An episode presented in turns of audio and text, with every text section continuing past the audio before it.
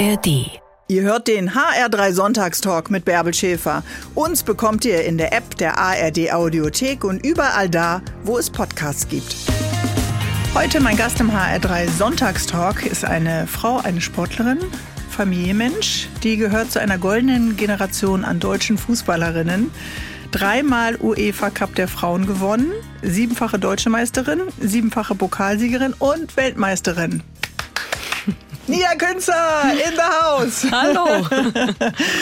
ja, Erfolg. Was heißt denn das heute? So ein paar Jahre später, wenn man nicht mehr nur an den Rasen denkt.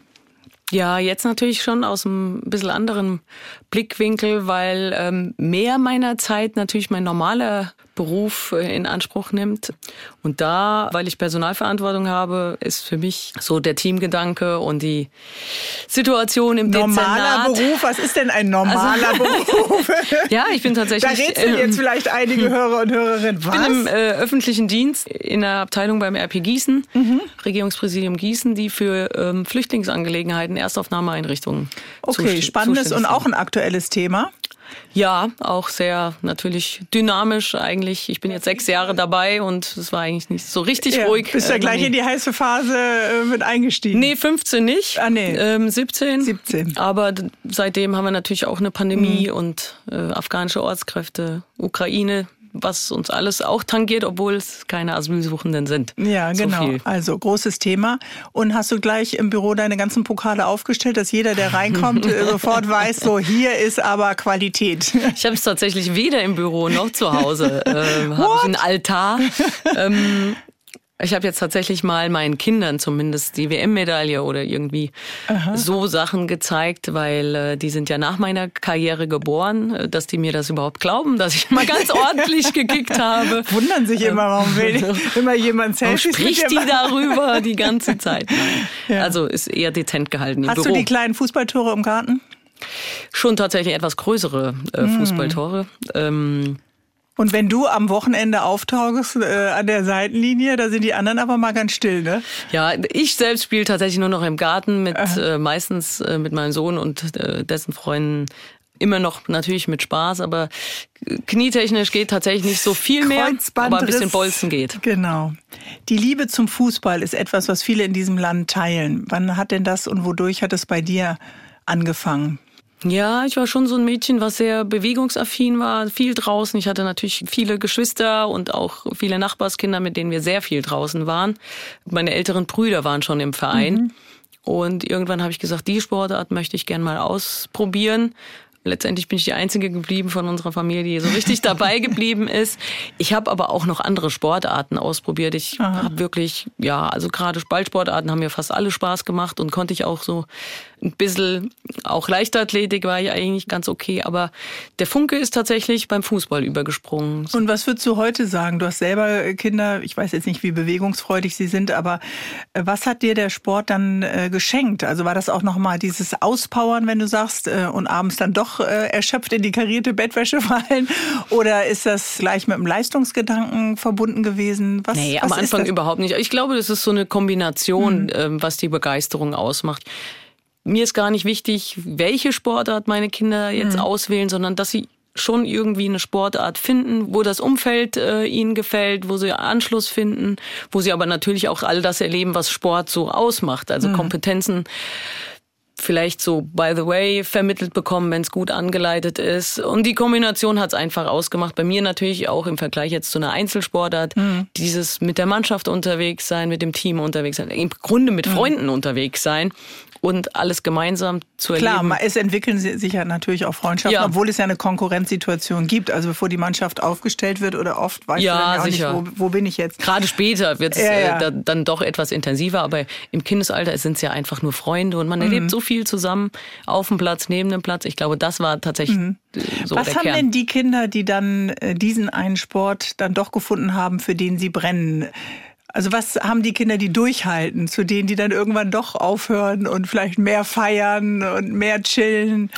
Was naja, das, das finde ich, ich, ich will das gar nicht kritisieren. Die anderen mhm. finden Musik äh, oder äh, Theater, mhm. dass ihnen das gibt, äh, was ich im Sport gefunden habe.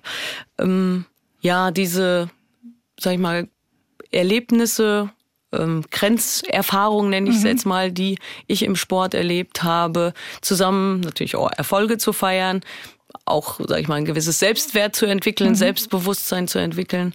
Ähm, das Miteinander im Sport, man muss sich an gemeinsame Regeln halten, äh, die Verbindlichkeit, äh, die, sag ich mal, ein Teamsport. Mhm. Auch ähm, Trainingszeit muss man erfordert. auch sagen. Absolut. Du musst ja alles drauf abstimmen, deine Hausaufgaben, deinen anderen Plan. Und später, das wird beim Leistungssport natürlich dann noch viel ähm, wichtiger, dieses Zeitmanagement, das Durchhaltevermögen mit Niederlagen, Rückschlägen umzugehen, mhm. auch schon im Kindesalter. Meine Kinder ja. kommen auch nach Hause und sind nicht zufrieden, wenn es nicht so gelaufen ist.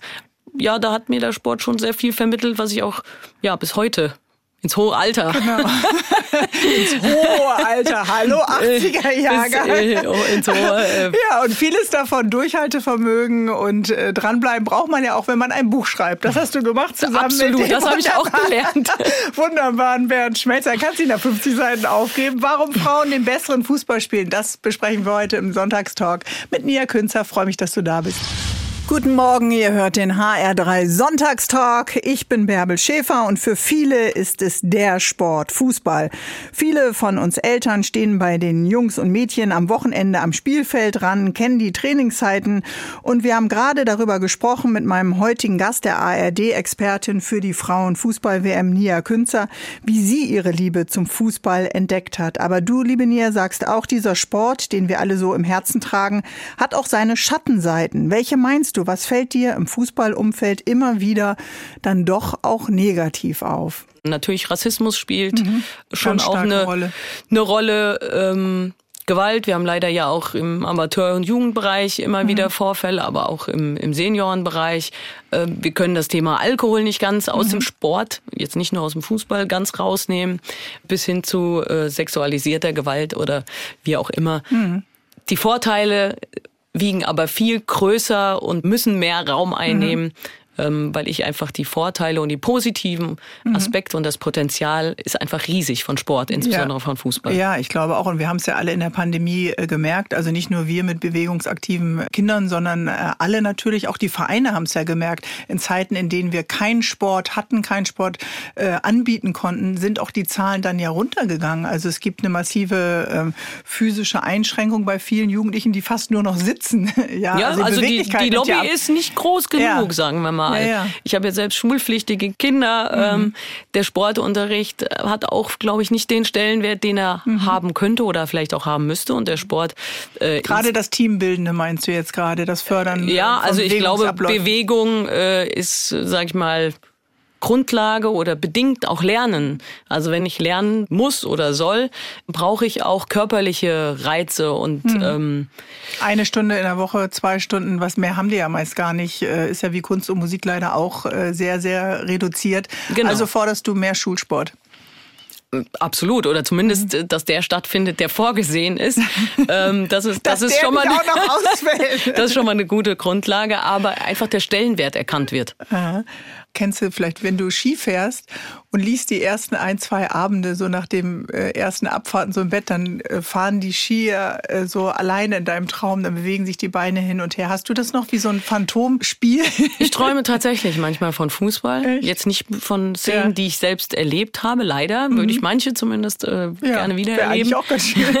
Aber von, von ja, Situationen einfach, so dass ich aufwache und, und sag ich mal, ein Hundertstel brauche und um mich wieder zurechtzufinden. Von Fußball träume ich tatsächlich. Was hörst schon du dann? Äh, die Pfiffe des Schiedsrichters? Siehst du eine gelbe Karte oder denkst du, der Mannschaftsbus ist abgefahren von, ohne dich? Von Spielsituationen bis hin zu Aufstellungssituationen oder Länderspielreisen. Also ich habe natürlich auch wahnsinnig viel erlebt oder in einer sehr prägenden oder in einer sehr entscheidenden Phase meines Lebens sehr viel rund um den Fußball erlebt. Das kann ich mir vorstellen. Und das Verrückte ist ja, eigentlich kann man das alles gar nicht erzählen. In Warum Frauen den besseren Fußball spielen, hast du ja immer mal wieder so Sequenzen drin. Ich lese mal eine vor. Im Verlauf des gesamten Turniers hatte ich nur etwa 90 Minuten gespielt. Im Endspiel waren es gerade mal 10. Entsprechend krass war das Missverhältnis zwischen meiner Einsatzzeit und der Aufmerksamkeit in der Öffentlichkeit nach deinem Fußballtor. Also dieses Goal, was wir eben gerade erwähnt haben. Natürlich war ich immer bemüht, das Team in den Vordergrund Vordergrund zu stellen. Innerhalb der Mannschaft hat mir das eben nicht nur Freundinnen äh, gebracht. Im Gegenteil, Spielerinnen, denen du eben auch nah und mit denen ich sehr eng war, äh, mit denen ich viel erlebt hatte, ging auf Distanz. Zumindest hatte ich das so empfunden. Also das äh, ist so eine Mischung ne? aus, aus persönlichen Erfahrungen und all den Millionen Bildern, die du damit verbindest. Wie hast du die Szenen ausgewählt, die jetzt hier reinkommen? Besonders markante? Ja, natürlich, aber in so einem Fußballerleben oder gibt's natürlich wahnsinnig viele und äh, waren ganz viele auch tolle Momente äh, zum Glück dabei, aber sicherlich war das war das Tor und was dann folgte, nicht mhm. nur für mich persönlich, aber auch für den Frauenfußball oder den Fußball der Frauen, so, dass man es vielleicht nicht ganz äh, weglassen kann. Letztendlich ist es ja der Grund auch, warum ich mhm. heute noch äh, TV-Expertin bin oder äh, sagen wir mal, wir hier zusammensitzen. Mhm. Die Grundlage war wahrscheinlich auch, schon. Wenn du daneben natürlich. Stimmt. Also ich habe natürlich auch vorher schon Fußball gespielt. Zum Glück wissen das auch einige ja. und das wussten auch die Mitspielerinnen. Aber äh, die Situation war tatsächlich ja so ein Missverhältnis und ah ja, es war so ein Stück weit eine Zeit lang nicht mehr die Unbefangenheit, mit der ja, man vorher. Ein Fluch und Segen zugleich. Ne? Dann bist du 23, warst du da, glaube ich, und hast dann irgendwie alles, äh, die ganze All Eyes on You. Ja, aber man denkt, ihr liegt euch dann alle in den Armen, aber es hat dann auch. Haben wir auch, absolut. Ja, aber es hat ja schon auch so, schreibst du es ja so ein bisschen dann doch so kleine Strukturreibereien, so nennen wir es mal ein bisschen. Ja, aber vielleicht habe ich das auch. Natürlich 23 ist ja auch noch relativ mhm. jung. Vielleicht wusste ich auch in der oder ganz sicher nicht in der Situation. Mhm so richtig damit umzugehen. Und die Unbefangenheit äh, war so ein bisschen weg. Aber wir hatten gerade am Wochenende ein Treffen äh, mit den 2003er Weltmeisterinnen. Ja, ein Klassentreffen. Ein Klassentreffen tatsächlich. Und Wie heißt die WhatsApp-Gruppe?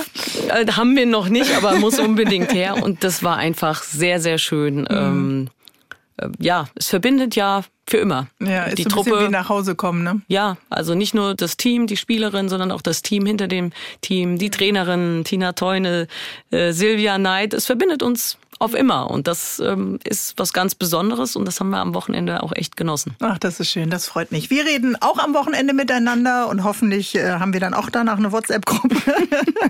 und äh, ja, Karriere hast du mit 27 beendet und vielleicht setzen wir da gleich nochmal an. Freue mich, dass du da bist. Fußballerin, Botschafterin, ARD-Expertin und Autorin, warum Frauen den besseren Fußball spielen. Bis gleich. Mit 17 Jahren ist mein heutiger Gast im HR3 Sonntagstalk, Nia Künzer, mit ihrer Fußballleidenschaft nach Frankfurt gewechselt. Und eigentlich war es ja so Teil der Gründungsmannschaft, ne? Kann man das sagen vom FFC Frankfurt?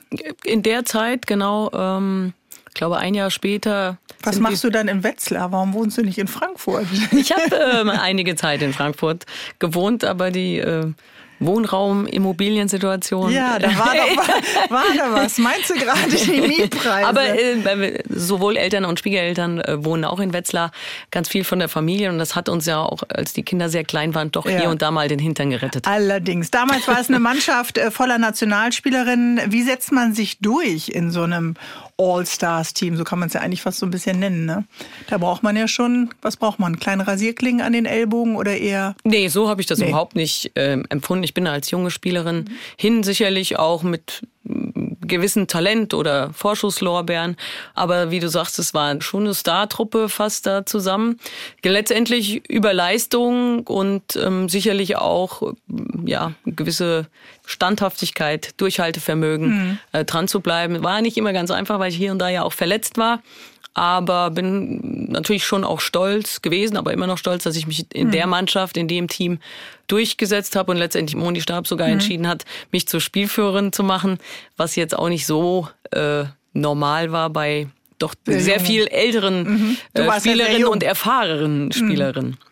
Aber diese Bereitschaft, Verantwortung zu übernehmen, die scheint ja auch in dir zu stecken. Du engagierst dich ja auch fürs Ehrenamt äh, hier in Hessen, also zu sagen, ich bin da, wenn ihr mich braucht, oder ich äh, gebe euch meine Stimme, ich gebe euch meine Credits, äh, die ich durch den Sport verdient habe. Also du bist schon jemand, der das dann auch macht ich will gar nicht sagen, dass ich jetzt, äh, ja, ich will hier in Verantwortung übernehmen, sondern ähm, ich glaube, die Körpersprache oder das Verhalten war einfach so, dass Moni mir das Vertrauen gegeben hat. Mhm und ich vielleicht nicht die allerbeste Fußballerin dort in der Mannschaft war, aber äh, schon eine, die gerne vorangeht oder verbal die Mannschaft pushen kann und gerne auch mal ihre Meinung gesagt mhm. hat. Okay, das ist vielleicht auch nicht ganz unwichtig. Ich habe immer Einzelsport gemacht. Was braucht man denn äh, dann, um eine Mannschaftsführerin zu sein? Was sind die Eigenschaften?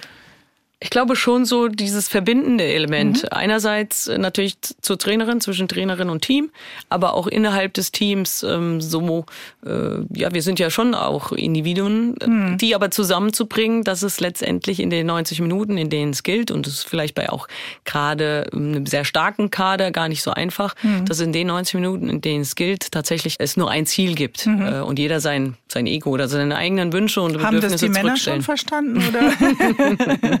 kann jeder äh, äh, sich sein Teil denken. Ja. Aber nein, äh, durchaus, glaube ich, ist das, liegt das schon im, der Kern des Sports ist schon mhm. ja, es ist derselbe, ein, egal auf welchem Niveau. Und es ist etwas, was du ja auch beherrschst. Es ist ein Kommunikationstalent, das äh, immer wieder auch in das Gespräch zu gehen, auch unangenehme Gespräche, die eigene Meinung genau. oder die Haltung ja. äh, zu haben. Das machst du ja auch als, also als ARD-Expertin. Schon Kommunikation, auch jetzt in meinem jetzigen, stilles Vögelchen wärst. Also genau, also schon in der Lage, zumindest zum richtigen Zeitpunkt mhm. ähm, mal was weiterzugeben oder auch mal Kontra zu geben wenn man mit 27 die Karriere beendet, weil einfach dieses nervige Kreuzband mhm. und Kreuzbandanrisse, Durchrisse, Querrisse oder wie auch immer das alles heißt, immer etwas ist, wo man sich neu in die Physio begeben muss, wieder neu anfangen muss. Und am Anfang der Karriere war das ja gar nicht so. Da gab es ja nicht immer eine medizinische Abteilung in jeder Mannschaft.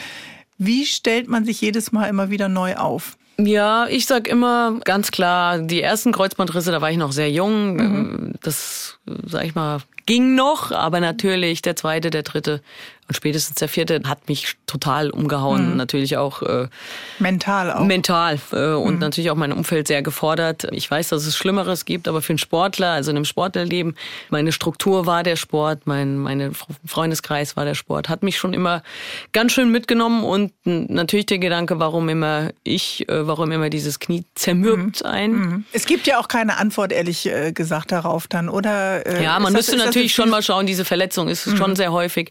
Äh, auch aktuell wieder sehr mhm. viele Spielerinnen betroffen. Aber in der persönlichen Situation ist es letztendlich so, wenn mhm. du dir das Kreuzband reißt, hast du im Grunde erstmal das gleiche Programm mhm. vor dir. Du, du, musst wahrscheinlich die OP hinter dich bringen, wieder vernünftig laufen können, mhm. Fahrrad fahren können, möglichst vielleicht auch joggen gehen können oder das, was man gerne macht. Und das ist. Äh, aber es ist nicht mein Job, mit dem ich mein Geld äh, verdiene. Es ja, ist nicht der Traum, dem ich hinterherjage. Also bei dir steht dann ja noch sehr, sehr viel mehr. Genau, also bis zu einem bestimmten Punkt ist der Weg der gleiche. Mhm. Und dann natürlich, wenn ich alles wieder konnte, äh, wollte ich auch das machen, was mein Leben was bedeutet, was ich genau, was ich geliebt habe, mhm. was den, den meisten Spaß in meinem Leben gebracht hat, mit meinen Freunden auch zusammen zu sein, natürlich, äh, durch die Welt zu ziehen im Prinzip. Und dann hatte ich im Prinzip ja das Glück, dass es nach viermal auch noch funktioniert hat. Nach drei äh, Kreuzbandrissen habe ich den Sprung in den WM-Kader mhm. geschafft mhm. und habe dieses Tor noch erzielt. Also es hätte deutlich schlechter laufen können. Allerdings ist dann das vierte Mal natürlich dann auch noch passiert, so dass ich relativ früh meine äh, Karriere mhm. beendet habe. Aber dafür ist in sehr relativ kurzer Zeit doch sehr viel, viel möglich gewesen. Also sagen wir so, das hat dir dein Bein noch geschenkt. Ja. Gibt es denn noch einen Traum, der noch offen geblieben ist, wo du sagst, oh, das hätte ich unbedingt gerne noch gemacht? Olympische Spiele ist mhm. sicherlich äh, das bleibt. so ein Turnier. Ich habe auch keine Europameisterschaft ge mhm. gespielt, was natürlich auch so, sehr schade ist. So, dann müssen wir das Gespräch hier leider an dieser ja, Stelle. Sorry. Also sorry, das hat mir die Redaktion wirklich nicht mitgeteilt. Ich das also gewusst. keine EM. Ja. Das ist natürlich schade, aber äh, ich denke, äh, es ist so auch ganz okay gelaufen. Okay, ist, ob Olympia dann größer ist als WM und EM, müssen wir gleich nochmal besprechen. Ja, bis gleich, liebe Nia Künzer. Der Körper ist alles für Leistungssportler. Aber was ist, wenn der irgendwann mal nicht mehr will? Normal ist das vielleicht, wenn es so mit Mitte 40 dann tatsächlich äh, losgeht, ganz langsam. Brutal, wenn du schon als 27-Jährige deine sportlichen Profiträume dann aufgeben musst und wenn dein Körper dir diese Träume dann verhagelt. Bei Nia Künzer, meinem heutigen Gast im HR3 Sonntagstalk, war es genauso. Sie ist eine der besten Fußballspielerinnen der Welt gewesen und musste mit schon von 27 Jahren ihre Karriere beenden. Vier Kreuzbandrisse waren dann doch einfach zu viel, selbst für ein Profiknie. Nia, wir haben schon darüber gesprochen, welche Träume deswegen auf der Strecke geblieben sind. Ganz oben steht äh, bei dir oder stehen bei dir die Olympischen Spiele. Sind die wirklich so viel mehr wert als eine Fußball-Weltmeisterschaft? Also mittlerweile würde ich es jetzt aus meiner Perspektive tatsächlich von der Bedeutung nicht mehr als größtes äh, bezeichnen. Die Weltmeisterschaft ist schon, äh, sag ich mhm. mal, enorm geworden.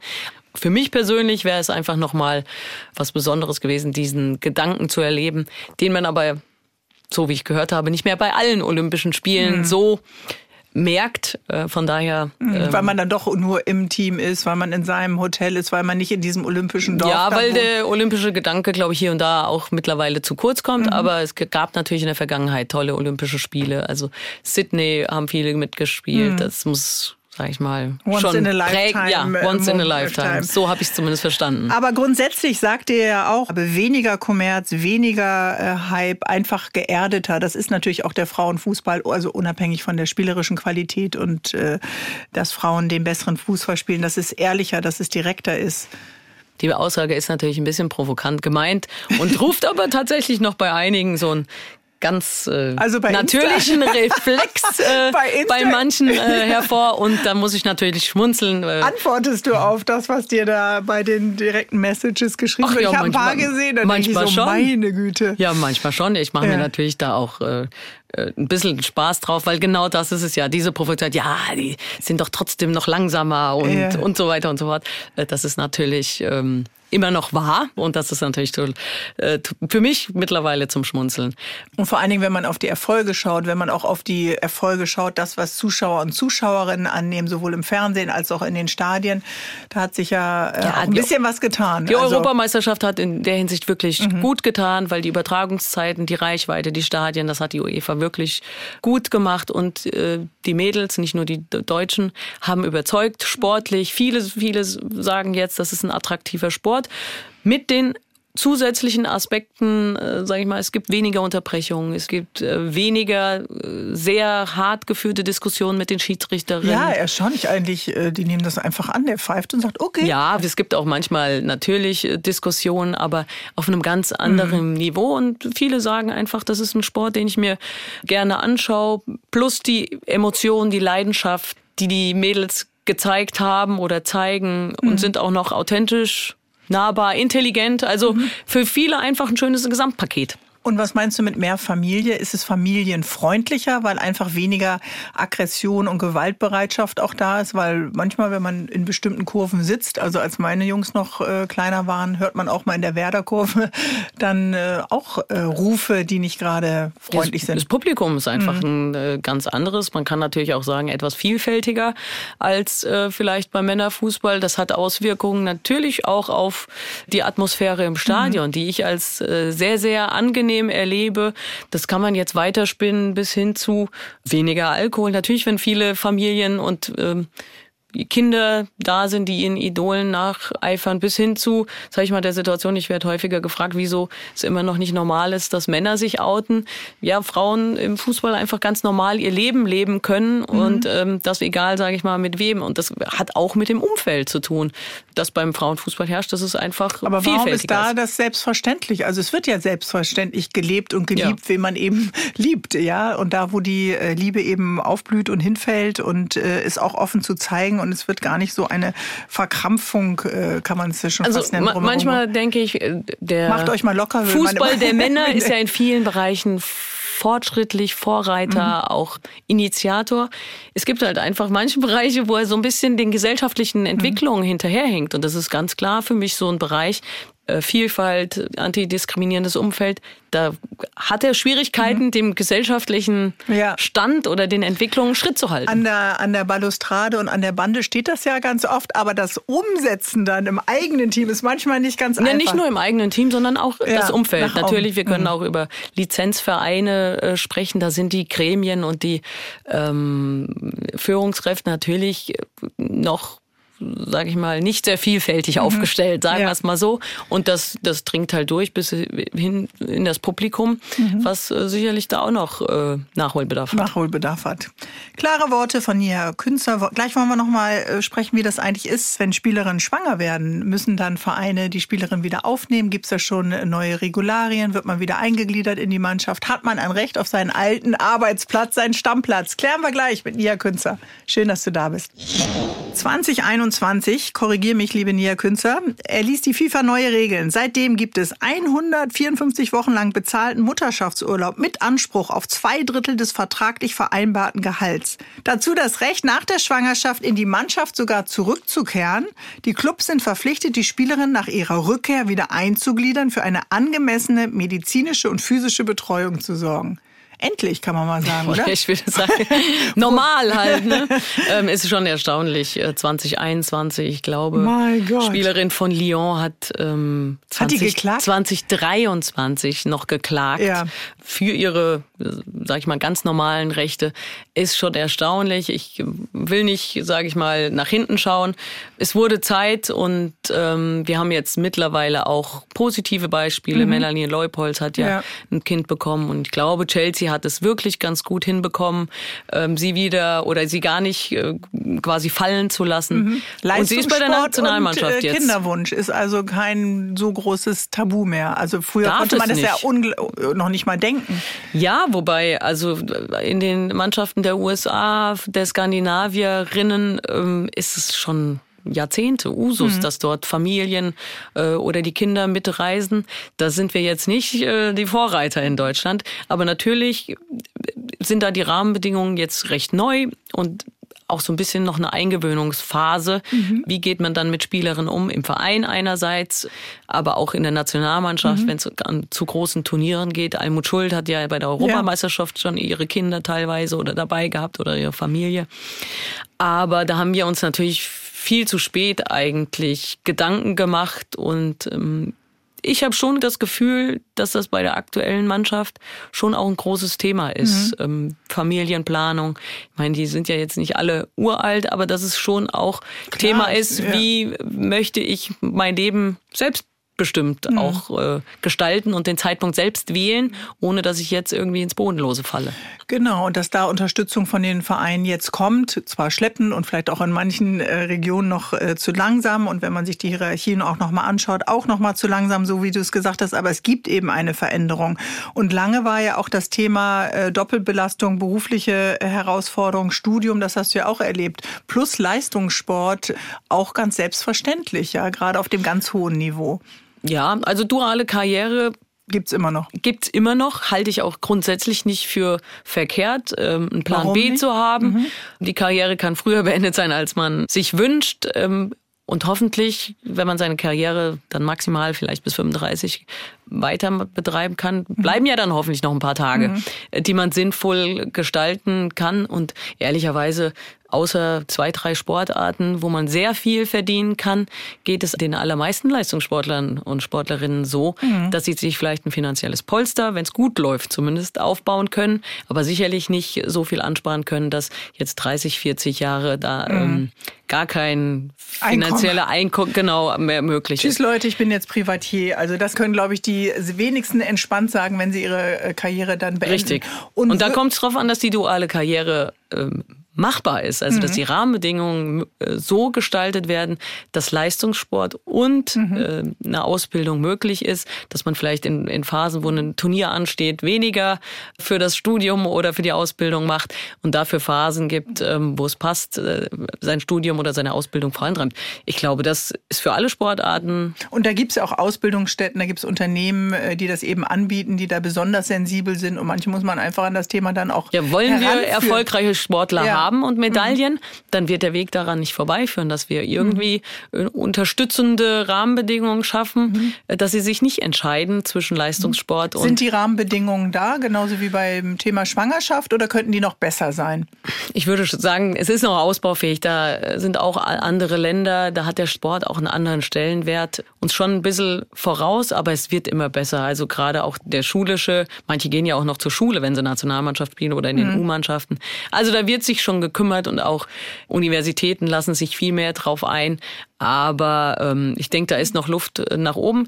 Duale Karriere finde ich nicht, nicht verkehrt, ähm, aber es muss natürlich so sein, dass auch sportliche Höchstleistung möglich ist und äh, nicht irgendwie der Zeitaufwand ähm, so enorm ist, dass gar mhm. keine aber jetzt, das sind doch eher dann auch Themen, auf die dann Frauen schauen. Also ich will jetzt nicht den Vergleich anstellen, das ist der erste und glaube ich jetzt auch der einzige, den ich nochmal mache. Auch, auch den Fußballern würde ich es ans Herz legen. Robin Gosens hat ja, ja, auch ein äh, Psychologiestudium gemacht. Genau. Aber fast alle anderen mhm. Sportarten, auch die männlichen Sportler mhm. sozusagen, das ist deren normales äh, Leben, dass sie mhm. duale Karriere, Leistungssport und Ausbildung unter einen Hut bekommen. Manche gehen natürlich nochmal in die Sportfördergruppe, mhm. aber die Turner, die Leichtathleten, die Bei Schwimmer. Denen, ja, genau, aber dann sind alle. wir weg vom Fußball. Ja, ja, also genau. der, wenn wir den Vergleich Fußball ziehen, gibt es hoffentlich immer mehr, die auch äh, einen Plan B haben oder im Hinterkopf haben. Und das ist auch Aufgabe der Berater, meiner Meinung nach, zu schauen, dass äh, der Spieler nicht nur sportlich äh, am richtigen Fleck ist und ähm, mhm. genug verdient, sondern auch äh, seine Lebenssituation. Hattest du eigentlich eine Spielerberaterin äh, in deiner Ein Berater tatsächlich. Berater? Sigi Dietrich ist ja hier mhm. auch kein Unbekannter. Unbekannter. in Frankfurt ähm, begleitet mich schon oder wir uns äh, schon ja, ja, über 20 Jahre. Lass uns noch mal sprechen über äh, äh, das Projekt Mädchen äh, an den Ball. Mädchenfußball äh, hat ja enormen Boom erlebt nach euren großen Erfolgen. Und wie laufen denn die Projekte? Bleiben die Mädchen am Ball? Reden wir gleich drüber, ja? Nia Künzer. Heute im HR3 Sonntagstalk. Wir sprechen ja heute über den Fußball, den Mädchenfußball, aber es gibt natürlich auch Eltern, die drücken ihren Töchtern in anderen Sportarten die Daumen, wie Katrin und Dirk aus Oberursel, die drücken ihrer Tochter Sophie heute die Daumen, denn äh, heute gibt es den Niedereschbacher Rhönrad Cup in der Otto Hahn Schule und vielleicht habt ihr Lust, äh, da vorbeizuschauen. Wir, liebe Nia Künzer, reden aber über Fußball. Und äh, Mädchen, die Fußball begeistert sind, äh, das hat ja einen riesigen Boom ausgelöst ausgelöst, die Heim-WM 2011. Plötzlich gab es in Hessen ich glaube, 451 äh, Mädchen und 267 Frauenmannschaften. Danach ging es wieder ein bisschen runter. Du bist ja auch in Schulen und bei Projekten dabei, die Mädchen äh, zum Fußball an den Ball ranbringen sollen. Was ist denn dein Eindruck? Wie siehst du denn die Begeisterung für Mädchenfußball? Du hast gesagt, wir hatten zunächst zwischen 2003 und 2011 einen riesen Zulauf und dann natürlich äh, auch ja ein Rücklauf. Die Pandemie brauchen wir nicht äh, ja. ergänzen, hat natürlich auch nicht gut getan. Und jetzt, insbesondere nach der Europameisterschaft, äh, erlebe ich schon ganz viele begeisterte Mädchen.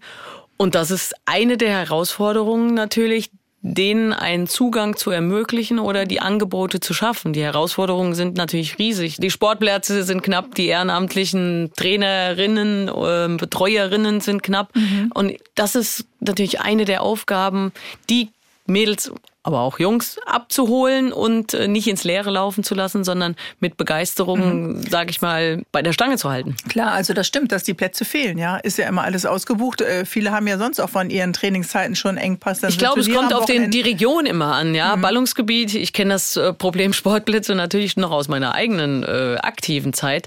Rhein-Main-Gebiet, da sind die Plätze knapp. In ländlichen Gebieten sind es mhm. vielleicht die Distanzen, die überwunden werden müssen. Spielen dann die Mädchen so wie du auch dann auch mal wieder bei den Jungs mit? Also Absolut. Deine Brüder haben dich ja mitgeschleppt, Absolut. aber äh, das äh, passiert dann, würdest du sagen, in Regionen, wo das Angebot nicht so intensiv ist dass sie dann auch in die Jungsmannschaft mit Das würde ich auch gar nicht als grundsätzlich verkehrt. Also mir mhm. hat das ja überhaupt nicht äh, schlecht getan. Es kommt sehr auf das Mädchen selbst an. Äh, spielt die mit fünf Jahren schon in der, in der Jungsgruppe, dann wächst sie mit denen auf und entwickelt sich natürlich auch fußballerisch, entscheidet sich, was durchaus jetzt mhm. durch den Hype möglich ist, ein Mädchen erst mit zwölf Jahren äh, zum Fußballspielen dazu Klar. zu kommen. Ist sie vielleicht in einem anderen Angebot besser mhm. aufgehoben, in der Mädchenfußball AG, an der Schule oder in der Mädchenfußball Fußballmannschaft, die sich neu, neu gründet. Also es muss man, sagen wir, sehr genau hinschauen. Mhm. Können die voneinander was lernen, würdest du sagen, nochmal, wenn du auf die Spieltechniken oder Jungs und Mädchen? Ja, wenn man äh, die Teams mischt, was würdest du als Bereicherung sehen? Jungs von Mädchen, Mädchen von Jungs? Also das ist sehr individuell. Also ein leistungsorientiertes Mädchen ist natürlich auch sehr gut äh, bei Jungs, also bei einer vernünftigen Jungssumme, die sich äh, gut, sage ich mal, sozial verhält, sehr gut aufgehoben. Lena Oberdorf, meiner Meinung nach, könnte die wahrscheinlich immer noch bei den Jungs ähm, oder bei den Männern äh, mitkicken. Ich sehe natürlich schon bei reinen Mädchenmannschaften im Vergleich zu jungen Mannschaften schon ein anderes soziales Verhalten. Ich will gar nicht sagen gut oder schlecht, aber ein anderes soziales Verhalten. Mhm. Mädchen haben vielleicht andere Schwerpunkte, die ihnen wichtig sind. Mhm. Ähm, an welche denkst du jetzt? Ja, also ich erinnere an Szenen, wo Mädchen dann sich verletzt haben und da ist das Verhalten schon sehr besorgt. Ähm, mhm. Bei Jungs sieht man natürlich auch äh, sehr intensiv die Idole, denen sie nacheifern, die wir alle im Fernsehen sehen. Und deswegen ist es so wichtig, dass Mädchen auch ihre Idole haben, ihre Role Models, dass die ähm, Frauen sichtbar sind. Mhm. Und äh, deswegen spielt auch ganz klar ja eine Rolle, großen, ob sie übertragen werden. Ja, das stimmt. Und manchmal sind aber die ganz großen Idole, wo es viele tolle Naheinstellungen, große Werbeverträge gibt, aber auch nicht immer so ganz fair. Das finde ich immer sehr schwierig in der Diskussion, wenn, wenn, wenn ich jetzt mit den Kindern äh, ja, gucke. Das ist auch also das zu korrigieren als als Elternteil zu sagen, äh, das ist jetzt nicht korrekt Richtig. gewesen. Ja, ja, Geht mir nicht anders. Ja. Ähm, nicht alles, was das Vorbild oder äh, die Person, die den Kindern nacheifern, ähm, sag ich mal, wenn es nur noch um Autos geht und ähm, um Ablösesummen. Das ja, ist nicht mit, das, was ich vermitteln mit, mit möchte. Schummeln oder äh, Schummeln klingt jetzt irgendwie so, aber Schwalben mit so, ja, genau, oder Schwalben. verletzt äh, sein, obwohl man nicht ja. verletzt ist. Natürlich, da hat man sehr viel zu korrigieren, habe ich selbst und deswegen man verpasst ja das ganze Spiel. Dann. Ja und äh, und ich finde gerade da äh, sind die Nationalspielerinnen tolle Vorbilder. Natürlich ist das ein hoher Anspruch und vielleicht äh, überfrachtet man sie hier und da auch, mhm. aber sie treten, stand jetzt zumindest, so auf, auf äh, dass sie bestimmte Werte vertreten. Also das muss man ja auch nochmal sagen. Sie waren ein sehr, sehr großes Vorbild, offener, viel offener noch als die Männer in der Kata-Kritik, das würde ich auch nochmal sagen. Also äh, Diversität zu leben, äh, sexuelle Diversität auch nochmal zu leben, äh, da auch nochmal, das schreibst du ja auch nochmal ganz deutlich äh, im Buch. Und äh, Emotionen auch mal, das hast du, glaube ich, auch am Beispiel der Interviews genannt, einfach auch ehrlich zu sagen, wie man es erlebt hat und nicht auch im Gespräch mit der journalistischen Kollegin oder dem Kollegen dann nochmal wieder zu taktieren. Äh, ja, da finde ich, sind die Frauen auch sehr authentisch. Äh, sehr authentisch. Und ja. äh, von daher freue ich mich auf den 20.07., wenn endlich Anstoß Losgeht. ist. Ja. ja. Wenn Alexandra Pop Tore schießt, Merle Froms mit Glanzparaden die Null sichert und Lena Oberdorf im Mittelfeld nichts anbrennen lässt, dann ist mein heutiger Gast nicht weit. Nia Künzer, ARD-Expertin für die FIFA Fußball-WM der Frauen. Dieses Jahr findet die statt in Australien und Neuseeland. Koffer packen, liebe Nia, musst du nicht, äh, denn du bist doch gar nicht vor Ort, oder? Wir senden tatsächlich schon seit mehreren Turnieren aus Deutschland raus, ist aber auch bei den Männern äh, ja. nicht mehr unüblich. Wir senden auch diesmal aus Hamburg. Mhm. Tatsächlich zur EM-Finale äh, waren wir dann doch vor Ort in Wembley. Das ist allerdings erstens erstens hat das erstens hat das ZDF das Finale, das steht schon mal fest und zweitens andere Distanz, also von daher senden wir schön aus Gut, dem hat Norden. aber etwas mit äh, Kostenersparnis der öffentlich-rechtlichen äh, Sender dann äh, zu tun. Bist du denn da glücklich in deiner Rolle? Machst du das gerne? Freust du dich? Hast du irgendwie Lampenfieber? Wie bereitest du dich vor? Also eins nach dem anderen. Also ich mache das gerne, kenne das Team teilweise schon sehr lange, weil ich es ja auch schon sehr lange mache. Lampenfieber, ja, also ich glaube, jeder hat anderes Lampenfieber. Mhm. Ich bin ja jetzt nicht die super coole Socke, weil es jetzt nicht mein Hauptjob ist. Also von daher immer schon so eine gewisse Anspannung. Ich versuche aber, sag ich mal, ja, auch authentisch zu sein, das, mhm. was ich bei den Mädels ja auch liebe, ähm, so zu sein, wie ich bin. Ähm, ist sicherlich nochmal anders, wenn du dann Fragen stellst und nochmal hinguckst, ne? Ja, also ich glaube, man nimmt ja eine Expertin, weil man so ein bisschen auch die Perspektive vielleicht reinbringen kann. Und das versuche ich. Und alles andere lasse ich so ein bisschen auf mich zukommen, was ein bisschen schwierig ist noch im Frauenfußball. Da sind ja jetzt auch sehr äh, noch kleine Frauenfußballländer dabei. Die mhm. Datenlage ist natürlich schon immer ein bisschen schwierig. Gerade in der Vorrunde sind Mannschaften dabei, äh, die ich auch selbst oder die Spielerin, die ich selbst nicht gut kenne. Da ist schon Selbstrecherche groß angesagt. Äh, Dann üben wir gleich mal. Ja, ja. Ähm, aber das die Top-Nationen, auf die freue ich mich natürlich. Ja, klar. Welche sind das für dich? Ja, äh, Deutschland natürlich. Ähm, nein, also Deutschland ist sicherlich immer noch eine Komm, Mannschaft, die immer. Ein bisschen ab. Ja, äh, die Erwartungshaltung ist natürlich schon eine andere jetzt. Ja, also da müssen die Mädels erstmal mit klarkommen. Aber es ist quasi die Europameisterschaft plus USA plus Brasilien ähm, plus Japan, Kanada und dann noch die europäischen Mannschaften äh, Frankreich, England. Also bei der Gruppe sollten wir gut durchkommen, aber wenn dann irgendwie Moment, im Achtelfinale. Die Gruppe hast du schon auf dem Schirm? Äh, Marokko, Kolumbien, Südkorea. Und Südkorea, genau.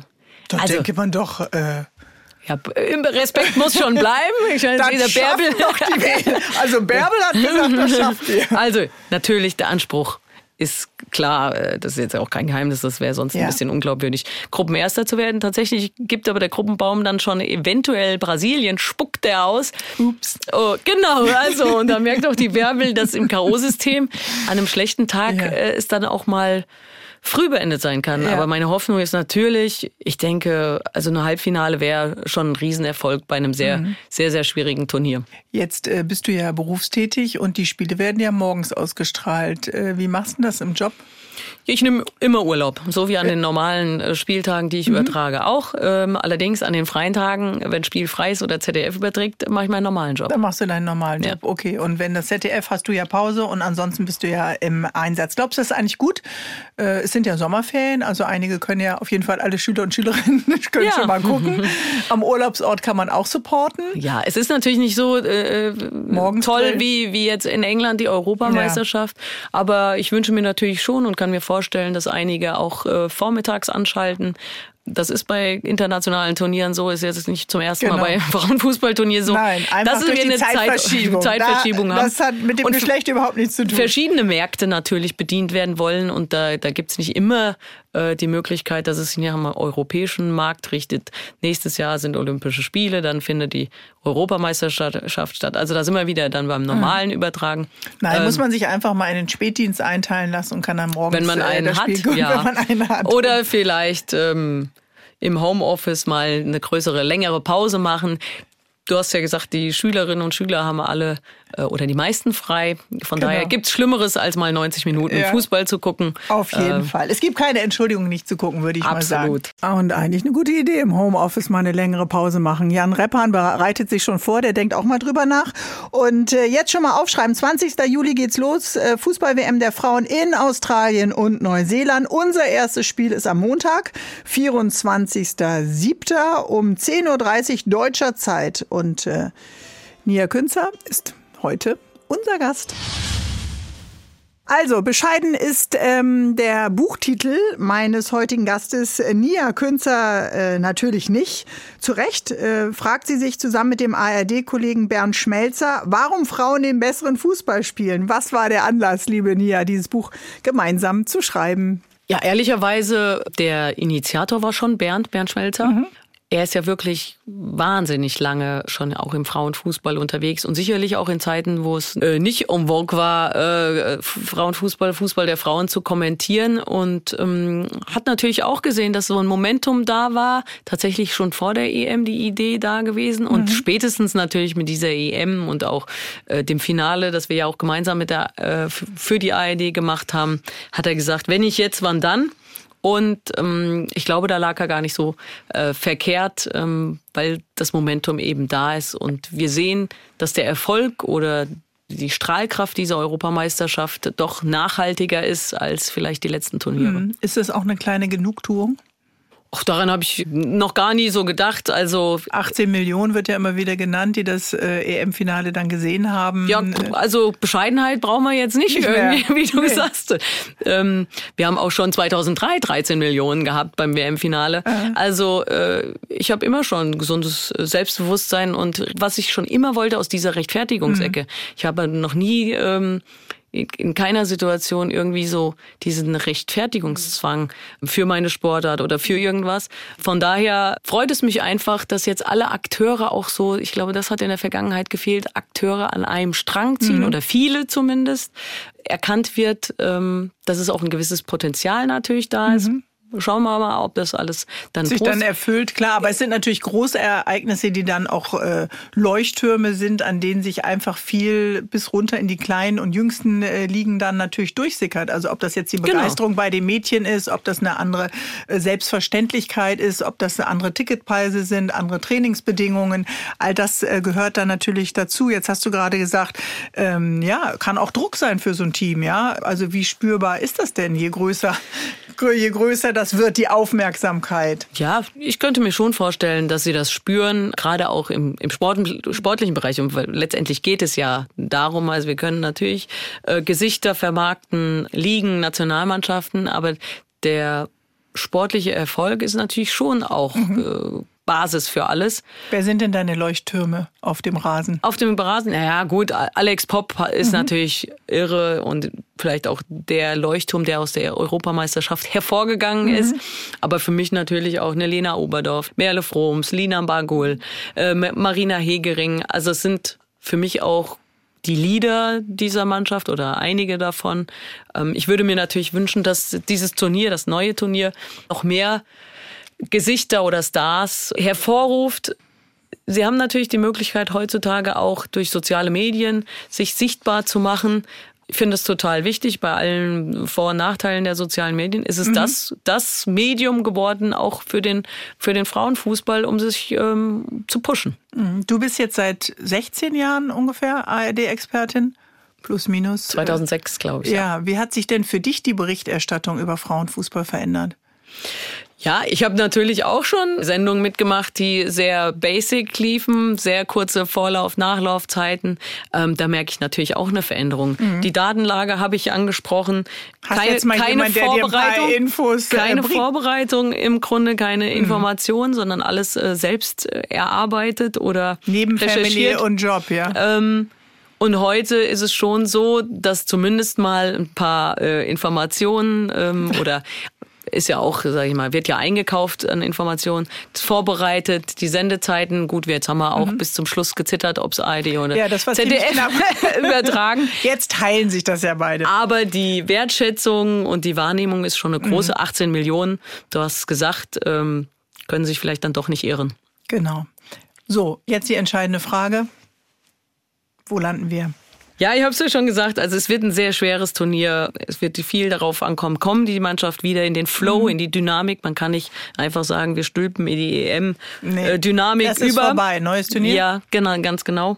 Also mein Wunsch wäre tatsächlich Halbfinale, aber ich mhm. bin mir bewusst, dass das äh, nicht einfach ist und ich wahrscheinlich genauso in die Glaskugel mhm. schaue wie du. Ja, da haben wir was gemeinsam. Aber ich denke immer, wenn du dann auch nochmal so eine Zeitverschiebung hast, okay, die reisen rechtzeitig an und kommen in ihren Schlaf- und Trainingsrhythmus, aber das ist natürlich auch immer nochmal was, äh, was der Körper neben allen anderen äh, nochmal ähm, als Voraussetzung hat. Letztendlich kommt es darauf an, wie geht die Mannschaft mit Rückschlägen um, mhm. mit Veränderungen, wie reagieren sie auf veränderte Situationen. Es wird sich auch mal jemand verletzen oder wegen der gelben Karte gesperrt sein, es fällt ein Leistungsträger aus. Ich glaube, das das äh, wird entscheidend sein oder ist entscheidend in so einem Turnier. Äh, neben natürlich dass sie äh, sportlich oder körperlich am Limit mhm. äh, sind, sozusagen auf dem Höhepunkt. Die Dynamik und wie geht die Mannschaft mit, mit Rückschlägen oder okay. Und dein Buch haben die natürlich alle im Gepäck. Die kommen natürlich zu ich einer inneren auch, Ruhe und zu einem Fokus, in dem die äh, immer wieder sich sagen, hey, wir spielen den besseren Fußball. Warum ist das eigentlich so? Schnell nochmal nachlesen bei Nia und bei Bernd. Vielleicht lassen Sie sich zumindest inspirieren von 20 Jahre WM-Titel 2003. Die hören von Motivieren. Sonntagstalk auch nochmal. ja. Und dann sind die sowas von heiß. Dann gibt's keine Ausreden mehr. Nia, vielen Dank.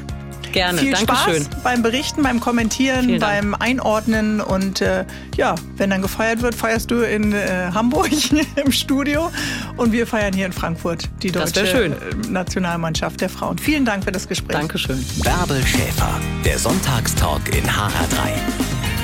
Frauenfußball war heute unser Thema im HR3 Sonntagstalk.